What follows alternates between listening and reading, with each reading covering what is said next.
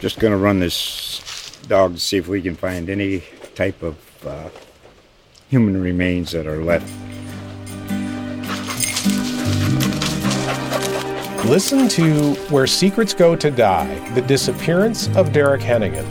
From the Detroit Free Press, a new podcast set in the woods of Michigan's Upper Peninsula. Available on Apple, Spotify, Freep.com, or wherever you get your podcasts.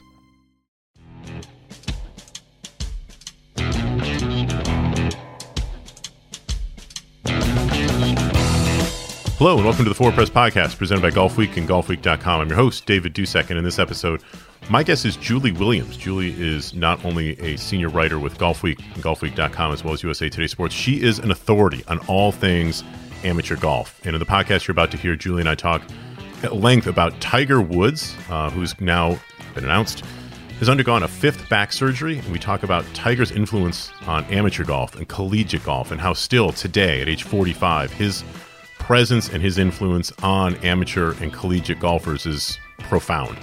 Then we talk about the biggest storylines that are going to be happening in 2021 in amateur golf. We talk about the Augusta National Women's Amateur. We talk about the US Am coming up at Oakmont Country Club. We talk about all the different cups, um, all the different great venues where amateur golf is going to be played. And we have a long discussion about collegiate golf, the challenges that could be uh, in store for many schools who will be heading to the NCAA championship, which is going to be taking place this year at Grayhawk Golf Club in Scottsdale, Arizona. We also talk about the arms race when it comes to great practice facilities and why schools are making, in some cases, multi million dollar investments in practice facilities for collegiate golfers. So sit back and enjoy.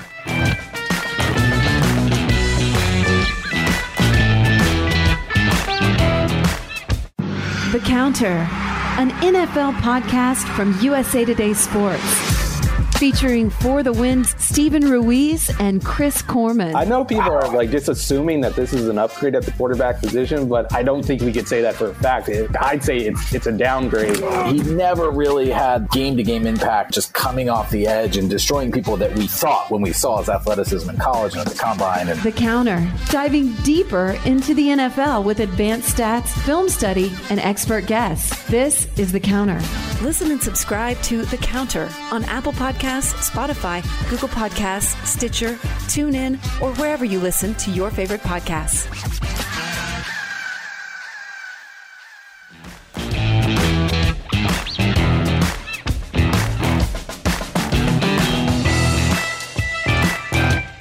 And so now making her triumphant 2021 return to the Forward Press podcast, I'd like to recognize Julie Williams, who is in the Cocoa Beach office of Golf Week magazine and golfweek.com while I have a very thin, light, sandy layer of snow this morning that covered my uh, my lawn and my driveway. Julie, when was the last time you saw snow? Oh, years. Right now, I'm looking out my window at my beautiful hibiscus blooming. That was me crying, little in, little orphan tears in my heart. I have actually three hibiscus plants in my backyard alongside my deck, and um, part of me uh, there was a little old lady who came over. She's like, "Oh, you can make that into hibiscus tea." And I said, "You know what? For the three dollars and fifty cents, I'll grab the Celestial Seasons tea at the store if I really want. I'm not going to dry hibiscus. They are beautiful though. They oh. they look tropical. Yes, it always brightens my day. yeah, well, I apologize. That darkened your day. It, it, did dark. You know what else darkened my day? Tiger Woods' fifth back surgery darkened my day yesterday. So we're recording this on Wednesday morning. Obviously, yesterday news all over the place, including GolfWeek.com. Tiger Woods' fifth back surgery. Um, it sounds like, and obviously we were not in the operating room, Julie, but it sounds like it wasn't extremely, um, you know, detailed or it wasn't something that was major back surgery that we've seen from him in the past. It sounds like this was much more of a cleanup job. Notah Begay was on golf channels, exchanging messages with people who obviously see him as being sort of the, the ultimate source for all things Tiger. And he said that he was texting back and forth with Tiger, who was already hitting some golf balls, not evidently ripping drivers, which is, you know, whatever, but um, but hitting golf balls. We're not going to see Tiger Woods at Torrey Pines, which is sad. That's always historically been a Tiger event. A lot of history, obviously, at Torrey Pines. Uh, we're going to be going back there this year for the U.S. Open. Um, and he's not going to be playing Riviera uh, a couple weeks after that, which will also be disappointed. It's always cool to see Tiger Woods at Riv, a course that kind of has owned him one of the very few out there that has owned Tiger Woods. And you, as our sort of real person in the know when it comes to amateur golf, how much does Tiger Woods still sort of cast a shadow on the younger generation of players now? Say that the players who are 15, 16, serious, you know, amateur golfers, how much do they look at Tiger Woods as being still the person they aspire to be? Oh, I think he is absolutely still the icon. And every once in a while, I am struck by sometimes you'll meet a kid whose nickname is Tiger or whose parents named him Tiger. There have been, a, you know, a handful of those throughout my career. Gutsy move. Yeah. And then, you know, I was just at the Annika Invitational on Monday. And of course, their icon, many of them, is Annika because she's a female and they see her as opening doors for them. But it was funny, I did the the girl who won, she's 13, her name is Avery Zweig and uh, she she doesn't do Sunday red, but she does Sunday black. She says that's kind of in honor of Johnny Cash, as well as you know Tiger has his Sunday like Love theme, it. you know. But the other thing is she's kind of funny. She's got a logo. Her her dad had a friend who created a logo for her when she was very young, and she wears it on the back kind of collar where the T dub would be. And I said, well, you know, what's the story behind this? And and as he was talking about it, you know, he finally said, you know, Tiger did this. Tiger had the logo on the back. And when in doubt, you just do what Tiger Woods did. And I think that's probably a pretty driving principle for a lot of these kids. And as they're charting their careers and their parents are kind of maybe around, you know, it's like, well, what did Tiger do? What worked for Tiger? I think I think there's always going to be some of that. How much like moxie does not only the kid but the parent have to say like, yeah, you know, we're we're going to design you a logo and we're going to actually put this on your apparel. Like, what do you think of your kid? How you said it? What what road are we traveling on? If all of a sudden your 12 or 13 year old has their own logo and actually more than just haha we're just sketching here at the dinner table because we're in quarantine and we really can't go out to the movies and other stuff we're going to have some fun with this and, and you actually put it on there what what's the reaction from other junior players when they see a kid who's 13 years old with her own logo Well, I tell you what, th- this 13 year old got all the respect in the world the way she was hitting it. And there were several players who she, I mean, she's in eighth grade. She played with a high school junior and a senior in the final round and she whooped them. And at the end, you know, they, they gave all the props to her. I mean, she's a spunky little kid. And, you know, she's not a little kid. She's 13 and plays like she's much older. But yeah, I mean, I kind of, I kind of like it. And I will say that that's, I don't I can't name another player who does something like that. That's the first time I've seen that with an actual logo on the back. But it's cool. It's got a little it's a little bomb and it's got her initials in it. It's a pretty cool little logo. I don't know how I feel about that. I got to tell you because to, to me it's like if if my my son would like nothing more as a baseball player than to have like on his shoes a little CD or something worked into that that became his logo. Justin Thomas has a logo. Mhm. Um, Jordan Spieth has a logo. Tony Finau has a logo. A lot of players like this is what happens when you become like a brand, and when you get to be on the PGA Tour, oftentimes in the LPGA Tour, etc. You're a brand. Lexi Thompson's a brand, and and so that I get because you have product. You, you got merch. You've got merch.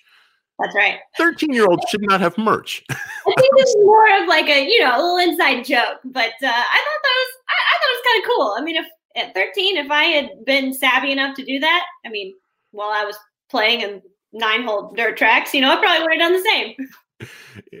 I it's just I can't even imagine how how I so going back to Tiger for just a second, when you, you've been covering amateur golf for a while, um, as players sort of pass through and go from the straight amateur ranks into collegiate golf, is is Tiger Woods' presence as someone who was a three-time U.S. amateur winner, um, obviously had a very illustrious, albeit short, career and stop at Stanford.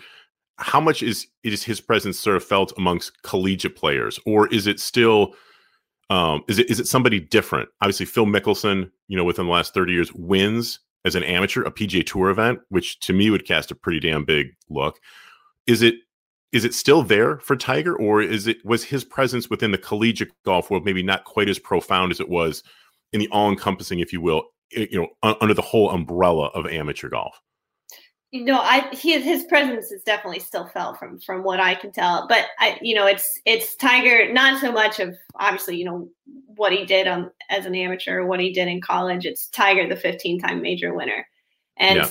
for a while there was a bit of a, a, crossover sometimes or a lot of times and this has been a few years now because these kids have aged out but there was a sense that well i played against jordan and i played against justin thomas and so it was like well you know i'm seeing what they're doing and i know that i beat them at this texas legends you know junior golf tour event mm-hmm. you know in 2000 whenever and so that was kind of they saw that success and they saw how they compared and they thought I can get there too because I see what these guys who are within my reach are doing. But there's, I think, a whole different sort of hero worship for Tiger, which I think will always exist. I really yeah. do. I think it certainly uh, exists amongst men age, say, like 18 to 60. I mean, there, there is still, when the Tiger news came out, I don't know that I was surprised, but yet I, am always just sort of left shaking my head when I look at social media and to see everybody despondent isn't the right word, but it's immediate. I mean, it's almost like we sort of forget sometimes because unfortunately we've gotten used to Tiger being on the injured reserve list, you know, for the last you know x number of years we've had back surgeries going back to 2014 we've had lost seasons for several different reasons.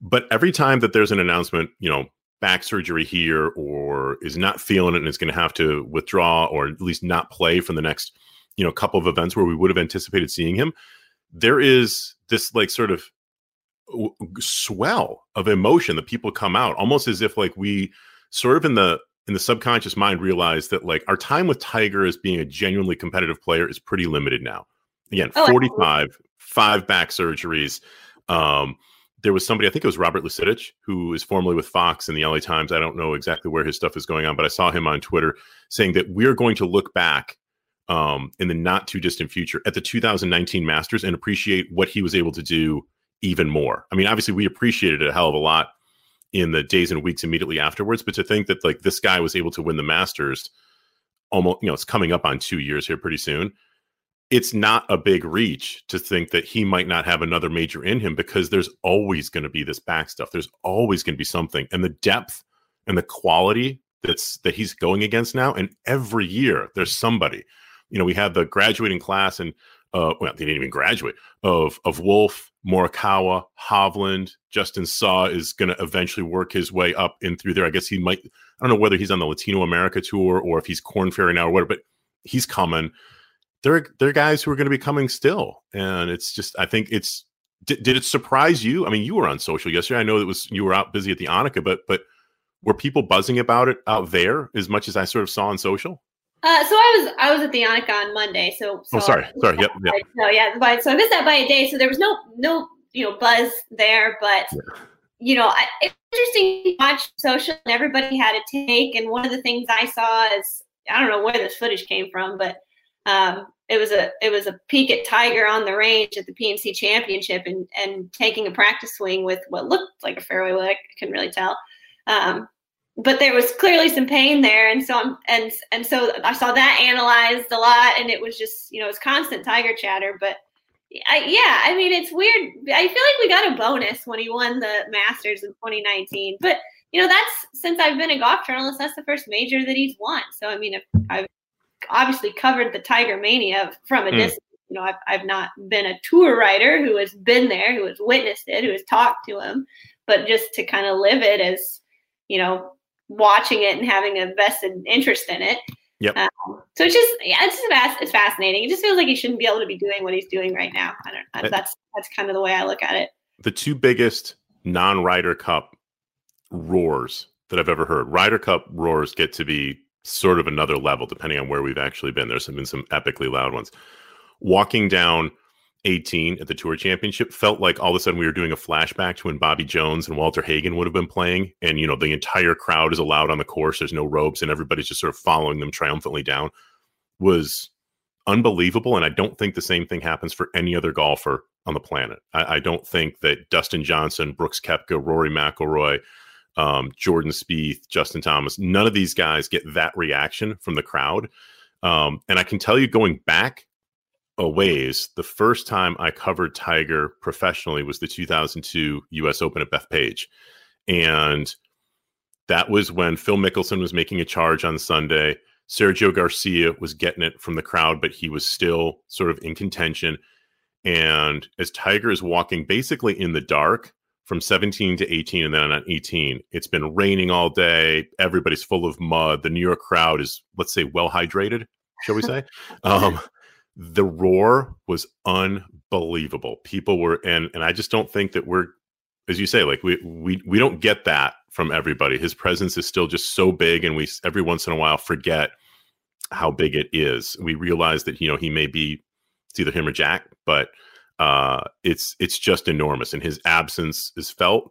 Um, but I've been pleased, at least from an interest standpoint, that golf on TV has done really well without Tiger necessarily being in the mix during the pandemic, and I think it sets up really well for us uh, going ahead in 21. Looking ahead to amateur golf in 2021, what are going to be some of the biggest storylines that you're looking forward to covering, and what are some of the things that have really got your juices flowing uh, editorially as we look to 21 with amateur golf? Well, I think the biggest thing is it's the cups. You know, we're and we're gonna have four cups in 2021 between our cups run us over. Nice. Our, thank you. Beat me to it. it's okay. Uh, so yeah, so we got the Walker Cup in May, which is moved up from its traditionally it's early September. So you have the whole summer to to make your case, to play your way in, or to to sit on your ranking, as it were. You know, if you if you want to kind of protect that and make sure you get a a pick. But now um, they they're going to start picking some some members of the team as early as next week. So, mm-hmm. um, or sorry, pardon me, next month. Um, so I think that's going to be a huge storyline.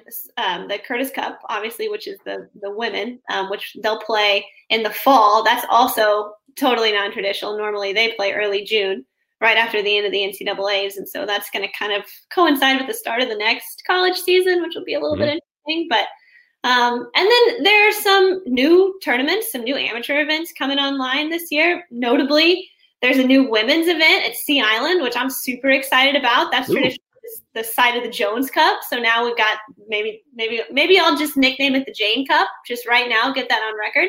All right, um, done. So you heard it here first.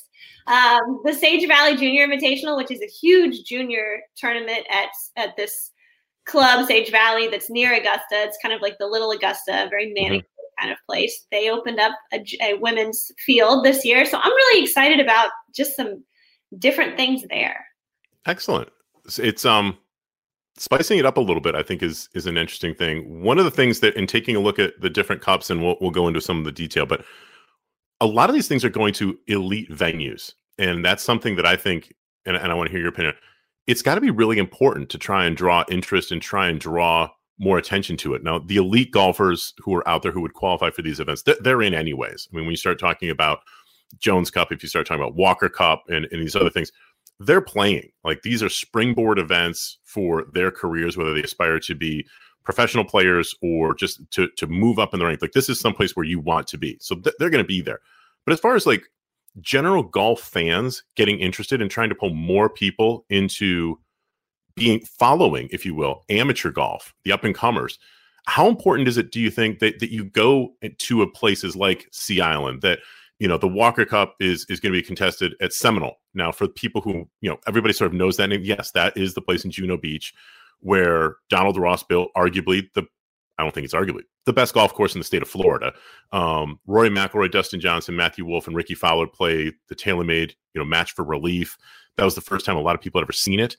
But the fact that the that the Walker Cup is going there, we're going to see it again. The Westchester Country Club is going to be the site of the U.S. Women's Am. All these. How important is it? Do you think in the grand scheme? Do they, do they need to go to places like this, and why haven't they been doing this all along? I think it's great when they when they do go to places like this and and the USGA schedule whether it's the Walker Cup, the US Girls Junior, the US Senior Amateur, Senior Women's Amateur, whatever. They go to great venues and often, you know, they're not sometimes venues that we're very familiar with. A lot of them are have some historic value. I think it's really important to see that amateurs get to play these really awesome places. Seminole is just awesome, and in fact, off the charts. Seminole is going to be included in a college um, tournament coming up in the next couple of years. There was a, a, new one announced in the fall called the Stevens Cup. It's going to rotate venues, but it, it ends up at Seminole in a couple of years. So I'm I'm happy to see Seminole maybe inviting some other um, factions of players. They've had a long running amateur, kind of mid amateur tournament there called the the Coleman for years. Um, but yeah, I think I think also I'm always, or maybe I was surprised when I first started covering amateur golf very heavily. But a lot of the, particularly the male players, will tell you that okay, I'm going to play the amateur circuit, and then I'm headed to the Corn Ferry Tour or PGA Tour Canada or wherever. And the venues are obviously more historic. Yeah, a lot of times they're a little better in amateur golf. But oh yeah, that's one of the really cool things is you go to these historic clubs and the membership is all in. I mean, I'm thinking about the Dogwood, which is at Druid Hills, this little hilly, really cool course near mm-hmm. downtown Atlanta. And the membership comes out in force and they get to know these guys and they do dinner parties and they do social events and they house them. Host housing is a huge thing in amateur tournaments. The Sunnehanna, the Western is always at a really cool place. So the, these are not just like these guys come in, girls come in, they play, they leave. The membership is invested and, and mm-hmm. relationships are created. And I, I really do think that the players appreciate where they are and, and what they're playing. So the Northeast Am every mm-hmm. year is at Wannamoisett. I can mm-hmm. tell you for fact, knowing a couple members, Wannamoisett is not going to have a Corn Ferry Tour any decade soon. It's not going to happen. The membership is not going to be, as you point out, behind that idea. They love the fact that they've got the Northeast Am. Um, Quaker Ridge, um, which I forget on the Golf Week's best list. I believe it's still top 20. If it's not, it damn well should be. I think it, they ranked at number seven in the state of New York, but that's only because New York is blessed with so many golf courses. Quaker Ridge would be number one in, I argue, 40 out of the 50 states in the U.S. held a Walker Cup. You're not going to see a Corn Ferry Tour event held at Quaker Ridge. Held um, a Curtis Cup too, 2018. Curtis Cup, exactly. Like so, yeah. so, those are the events that these types of memberships at the elite golf clubs, which is really what we're talking about here. Um, they love that stuff. They eat that stuff like candy. They love to sit there and have a south side on the veranda and watch, you know, the world's best amateur golfers. There's almost like a purity, it seems, to it that and this isn't to disparage the Corn Ferry Tour any any bit, but there is this feel around the elite amateur events if you have a chance to go to them, and it's it's a different vibe, and they really love that. Shinnecock Hills would never have, you know, a, a small level pro tournament. if it's not going to be the U.S. Open, it's going to be something like a U.S. Am, or it will be something like a U.S. Women's Am, or something like that, rather than a smaller division or lower division professional tournament. And that's that's totally, I think, in keeping with these. The big kahuna that we haven't talked about, the biggest news for amateur golf in 2021, though, actually came out January 12. Anwa's back. Well, were you fired? Did you think we might not get it? Well, I, I was trying not to think about it, to be quite honest with you, because I just wanted it to happen so badly. I mean, in terms of like highlights of my career highlights of my golfing life. It, it's just like I spent that week pinching myself being at, at Augusta and even at Champions Retreat in the days before. I mean, sure. The only place I had been where I, I had never felt like women's golf was celebrated to that level. And I've been covering this for, for 10 years. And, you know, I, I love it, but I feel like everybody else got a chance to see what I love. So when I saw that it was going to be played, it was just a I was very happy and and who I've talked to who has gotten invitations, you know, I've talked to some of their coaches, I've talked to parents, and I think it was just a collective sigh of relief in women's golf. So go Anwa. So let me put forward an argument, and you tell you agree with this or disagree with it. That for its place in amateur golf right now, the Anwa is more important than any other amateur event, male or female. Agree or disagree? Well, I'm I'm a biased opinion there. Well, yeah, okay, but do do your best to sort of play it straight. Is it is it is it more important for amateur golf and for women's amateur golf certainly specifically than the USAM is for the guys? That, that that's a really tough comparison for for me to make. okay. important in different ways for sure. I mean, but I guess with the same concept being door opening.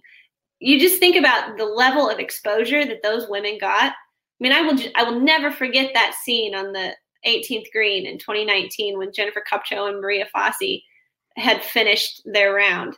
And it wasn't like there were a hundred thousand people around that green. You know, it wasn't no. like it was the you know the Sunday at the Masters. But for for this area of the game, it was profound how many people were standing there and cheering and all eyes on them and they were on TV. I mean, not just amateur golf on TV, not just women's golf on TV. I mean, we're talking amateur sports on TV. The, the, how yeah. often do they get a Saturday afternoon on NBC? That's huge. And everybody knows those women and everybody will, will remember them. And I, I think there were so many little girls who probably came into the game that day and for Maria and Jennifer, and for anybody else who made a, a good run on that Saturday afternoon, I think they they got their careers were helped considerably. And it's kind of the same thing with the U.S. Amateur. You win a U.S. Am, and the the doors just start flying open in terms of PGA Tour exemptions you can get, and just everything that comes with I'm a U.S. Amateur champion. I I so so to set yourself up down the road. I mean, look at what Viktor Hovland was able to do as a USAM winner. He was able to play a ton of times on the PGA Tour, and I, I think that is a huge reason he's having the success he is now. And Andy Ogletree got some of the same. You know, mm-hmm. he obviously has to battle the pandemic, just you know, setting in just a few months after he won. So it's a little different for him. And you know, Tyler Strafaci, who won at Bandon Dunes, we'll, we'll see kind of how it plays out. He's remaining amateur to the to the Walker Cup. He's the only guy who we know is going to be on the Walker Cup team so far by virtue of his U.S. amateur win. But it just it's a door opener, and I'm so happy that the women have something like that too because the women's am is big. You get you get a lot of exemptions into LPGA majors, mm-hmm. and for some women in the past, it has changed the course of. Well, I was going to go to college, but gosh, I've got all of these exemptions now, and you you start to see how you perform on the biggest LPGA stage. And it's, I think, understandably, it's very hard to think, okay, well, I'm just going to go ahead with my usual plan. So, yeah, the one is just so much. It's just so much bigger, though. It just, it's just it's huge.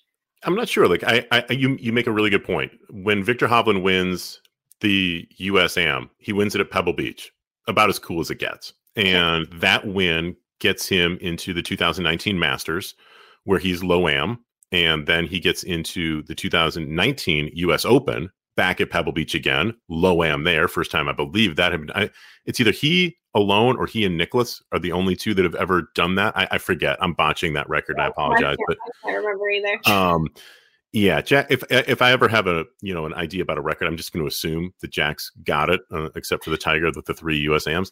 Um, and so when Hovland the following week turns pro after the 2019 US Open and he shows up at the Travelers Championships in Hartford, you're right. Like he's already got his Oklahoma State career. Again, not all four years, but distinguished as it was. Illustrious amateur career. He has played Augusta National. He played practice rounds because I was following. He and I wrote a uh, a diary every day from Augusta National. He's staying, you know, up in the crow's nest, and he and I were meeting every day, and we're jotting down words and exchanging stuff. And I followed him one day during the practice round. I think it was on Tuesday. And he's playing with Rickie Fowler, another Oklahoma State guy. And there's Dustin Johnson with them. And then, um, if I'm not mistaken, who was it? Brooks Koepka joins in. And I'm just thinking, like, here's little Viktor Hovland, who is rather diminutive. Like, if he just like threw on, you know, a grubby t-shirt and hat, which is probably what he does wear most of the time when he's not on the golf course, um, he would fit in with every other like 20 21 year old at the time. And he's out there playing with literally the most elite golfers in the world. And so, as far as stepping stones go, yeah, that US amateur win gets him into the US Open, gets him into the Masters, gets him all that experience. And I can see it. I know Jennifer Kupcho because she won the premiere and the very first ANWA. I don't think I would have known Jennifer Kupcho for any other reason as we sit here talking today and this is not to disparage her in the least. She hasn't won multiple LPGA Tour events. She's not won LPGA majors, etc. And that's sort of what I I follow. And that's, I guess, my whole argument is is that on the other side of this, for the LPGA Tour and for women's amateur golf, if if you're gonna have one of these sort of sterling events, that one to have it at Augusta National, to have it, as you say, on primetime TV, national network television, even people who don't know or have never watched a single women's golf event ever, forget like LPGA Tour, forget the US Women's Open. They just want to see Augusta National. And the mm-hmm. fact that you have these women out there competing and playing it really, really well, to me is like, oh my gosh, that's I, I don't know what the TV numbers are, and obviously this year with the pandemic, the the coverage and whatever the rating was for the USAM when it was abandoned, which I think was just amazing. It was so cool to see that. Um, but at the same time, I got to believe that there's more just general interest because it's Augusta. And the fact that the Augusta National Golf Club has taken an interest in trying to foster women's amateur golf. I think when they announced it, people were like, the hell is this? Like women's, I'm like, why aren't they getting something? No, no, this is perfect. Oh. This is an opportunity. The the the opportunity to really elevate this is huge. And that's, I guess, my argument back to you is that why would I know? Uh, with again, all due respect, why would I know Jennifer Kupcho had she not won the the first ANWA? And that's that's I guess the argument. Yeah, no, I think you're right. And and she's an NCAA championship, you know, so so no, and and had been number one in the world, absolutely. But you're right. I mean, she got she got the grandest stage, which which was the whole thing that was cool. I absolutely, I think you're spot on with people came to see the golf course or tuned in to see the golf course, and this is what they saw. I mean, I coach, like we've talked about, I coach a high school girls team, and and I sent everybody an email that day. I said, listen, I want you to be at your TV today from noon to two or whatever the broadcast hours were, and I want you to watch yep. these girls because, for one thing, they're your age. It's not like you're watching a, a 40 year old LPGA player, which props to them too, and is a is a cool thing. Different story though yeah it's like watch these girls look at how they play and just know the history like just just know how significant it is that they're here and that they're welcome mm-hmm. and they're playing here so i think and i i do think we will hear more and more stories of that. And you're already getting it with the drive chip and putt. You're already yeah. seeing a lot of the very successful juniors coming up and you start to dig into their backstory and, and you ask them well okay what are some of your accolades? Or you, you know you look into their into their bios and you see drive chip and putt finalists or you know multi-time drive chip and putt finalists and you think okay well this you know propelled them in some way. It, it gave them something to strive for it gave them some confidence or it hooked them into the game when they got to go to augusta so uh, that'll continue to happen down the road i think in 10 years you're gonna you're gonna find kids who well i watched that day when jennifer and maria played mm-hmm. they had that great round and then I, or you'll hear you'll hear parents who I parked my kid in front of the TV that day, and she was, you know, in yeah. awe. And so then we started playing, or she wanted to be Maria Fassi, she wanted to be Jennifer Kupcho. So it's definitely going to be a, trickle down.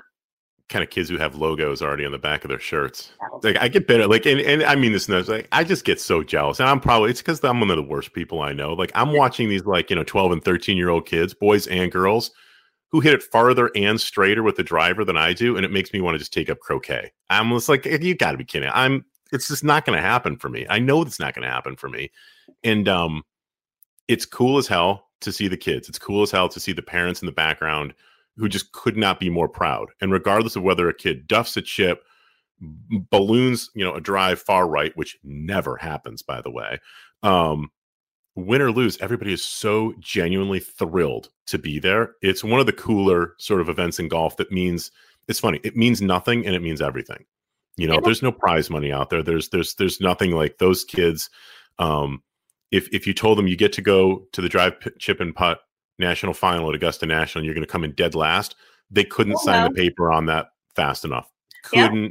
couldn't do it fast enough. If they win or they come in fifth or whatever it happens to be, awesome got to shake Adam Scott's hand or Bubba Watson's hand or Sergio Garcia's hand or whatever, you know, to see Condoleezza Rice out, out there, uh, to to meet Fred Ridley, all these different things which are are super cool. Um, the experience and the exposure is next is, is something that they will literally remember for the rest of their lives, whether they play more golf at a higher level or whether they decide something else is going to be their calling. It's super cool.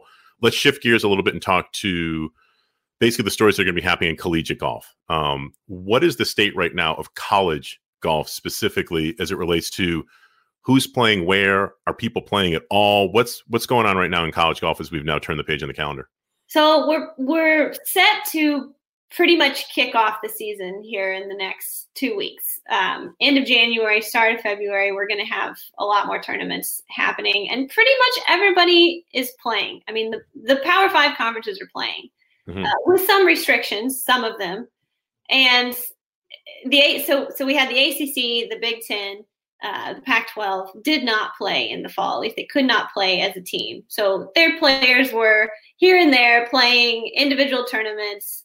Almost all of the coaches I talked to, you know, the, the thing that they were reiterating over and over is you cannot take I mean, if because if you didn't play from the end of the 2019-20 season, which which ended mid-March, if you didn't mm-hmm. play mm-hmm. from then until I mean now we start up in early February, you've you've missed like 11 months of competition, and I think they all recognize that that can't happen. And there were limited opportunities to play. Some of the major amateur events were canceled. A lot of the USGA events were canceled. The women's AM and the men's AM, of course, stayed on the calendar, but so, I mean, we've seen these kids playing anything they can get into from state AMs to, you know, Golf Week hosted some events, the Golf Coaches yeah. Association hosted some events. So, you know, these, these kids are everywhere. But they come back as a team. And, and the interesting thing is, we don't have a great picture of how the rankings are going to shake out. I mean, um, our Golf Week Sagarin rankings ran through the fall, but they were only like 50, 55 teams in there. And SEC was only playing, you know, conference only. Uh, the Big 12 was was playing pretty much within conference.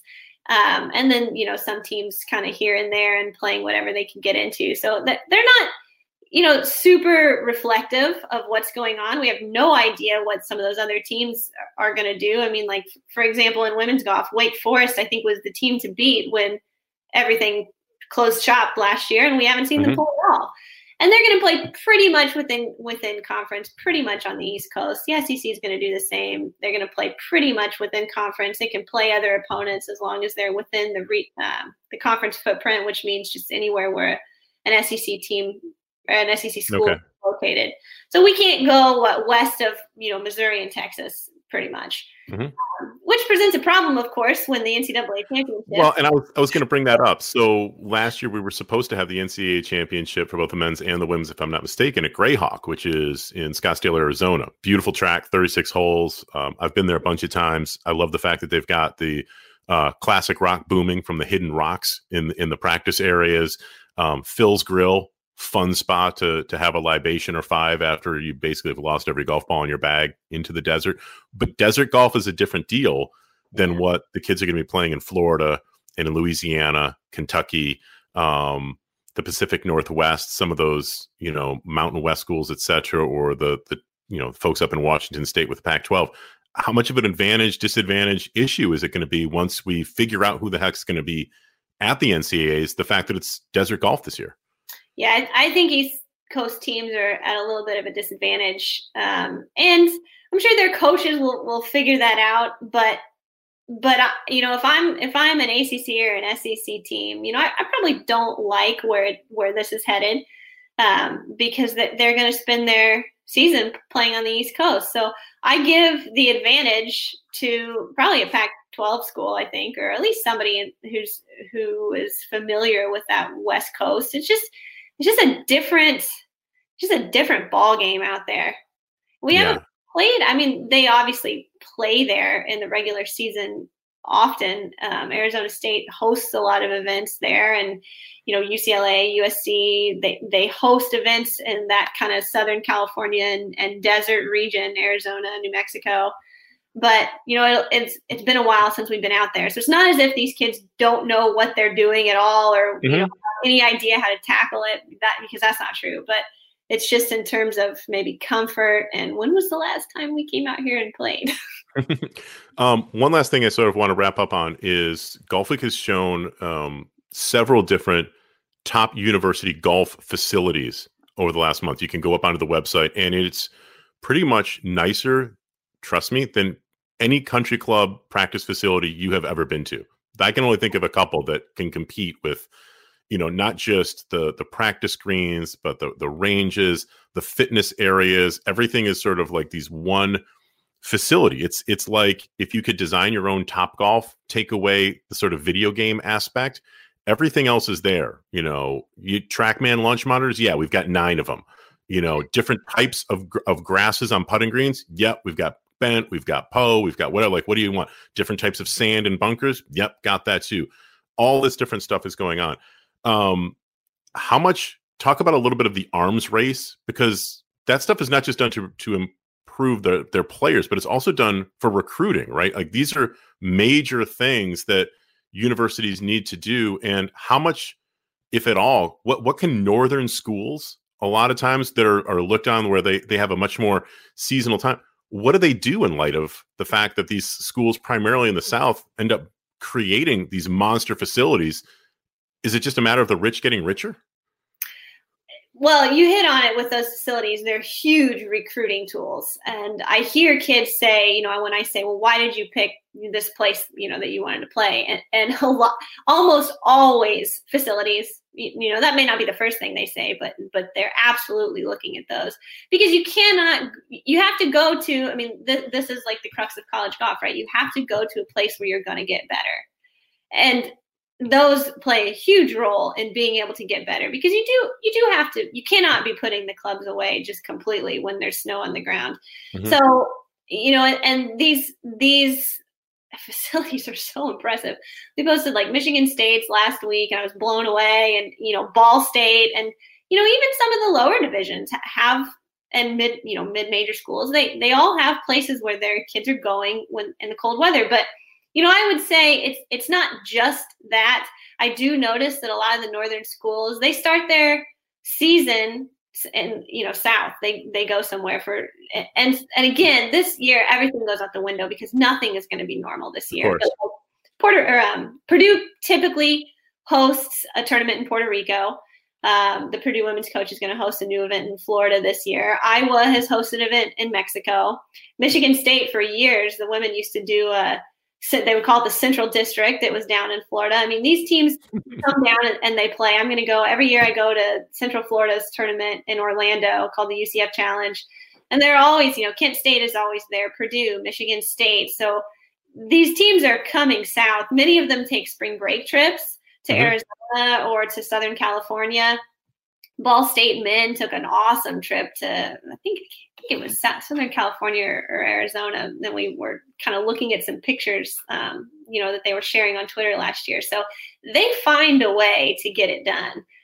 Uh, you know, and even you know, I played low level Division two in, in North Missouri, and you know, our indoor facilities consisted of a racquetball court with a net in the corner. So you should well, and, and so I was going to ask you, like, what it's not like they're ever going to compete on a national level but what did what did division three and division two schools do when they're looking to try and recruit people to come to their programs? And they i'm assuming don't have athletic budgets like the university of florida like michigan state like ohio state like northwestern like the university of arizona. What do you do? Well from experience if it's if it's 40 degrees you go play golf. You go play. 40 degrees is a warm day yeah. And, and, you know, like I, I, was in, I was intrigued by this. I mean, Amy Olson, who we all watched, tremendous, big fan, made an awesome run at the Women's Open and looked yep. like she had it in the bag after about 16 holes in the final round and, and ended up just coming up short. But uh, a, a, a lot of the banter on Twitter that day was she she won a USGA title going into her freshman year of college. She was a little bit younger, so she was still eligible to play the US Girls Junior and she was already committed to play for North Dakota State. And she continued to play for North Dakota State, and she could have gone anywhere. I, mm-hmm. I think anyone would have taken her. She played on a Curtis Cup team. Um, obviously, is on the LPGA tour now. She was always someone who was at the women's amateurs and the big women's events. I mean, she didn't play a lot of like AJGA or big junior stuff, but she went to North Dakota State and she followed through and she had a coach up there who she worked with and she continued to get better. So there is something to be said for the fact that I mean you can get better at northern schools. I mean it's just a little bit different. I don't you know I don't think you have to have your clubs out of the bag 365 days a year and I think Amy Olson is the name that I throw up when people say, "Well, you can't, you know, you should really go to a southern school." Well, you you can make it work. The, I mean, some of the coaches. I mean, Mike Small at Illinois mm-hmm. one of the most renowned coaches in the game. I would say Stacy Slobodnik Stoll at Michigan State, the women's coach, a, a, tremendous coach. So align yourself with with someone like that. You know, I think facilities are huge, but definitely definitely other factors go into. Well, on that note, I'm giving a big shout out to Mary Lawrence at St. Lawrence University, my fighting Division three school, where they are under snow. So so playing golf is not an option right now, unfortunately, on on their course. And the last time I was up there a couple of years ago, it's again, small Division three school. Um, they've got three, you know, basically hitting bays with you know launch monitor assisted, so kids can hit balls into the ranges. They have the indoor putting green. The everything is right there within walking distance of campus. You can walk right to that facility and then walk right over to the golf course, which is great. And um, yeah, I can tell you at some point when we turn off the recording, many fun stories about that golf course when you're, say, like 20 years old and have a good uh, fake ID. Um, but I digress a little bit. Julie, have a great rest of your week. Thank you very much for coming on the Forward Press. Thank you. This has been great.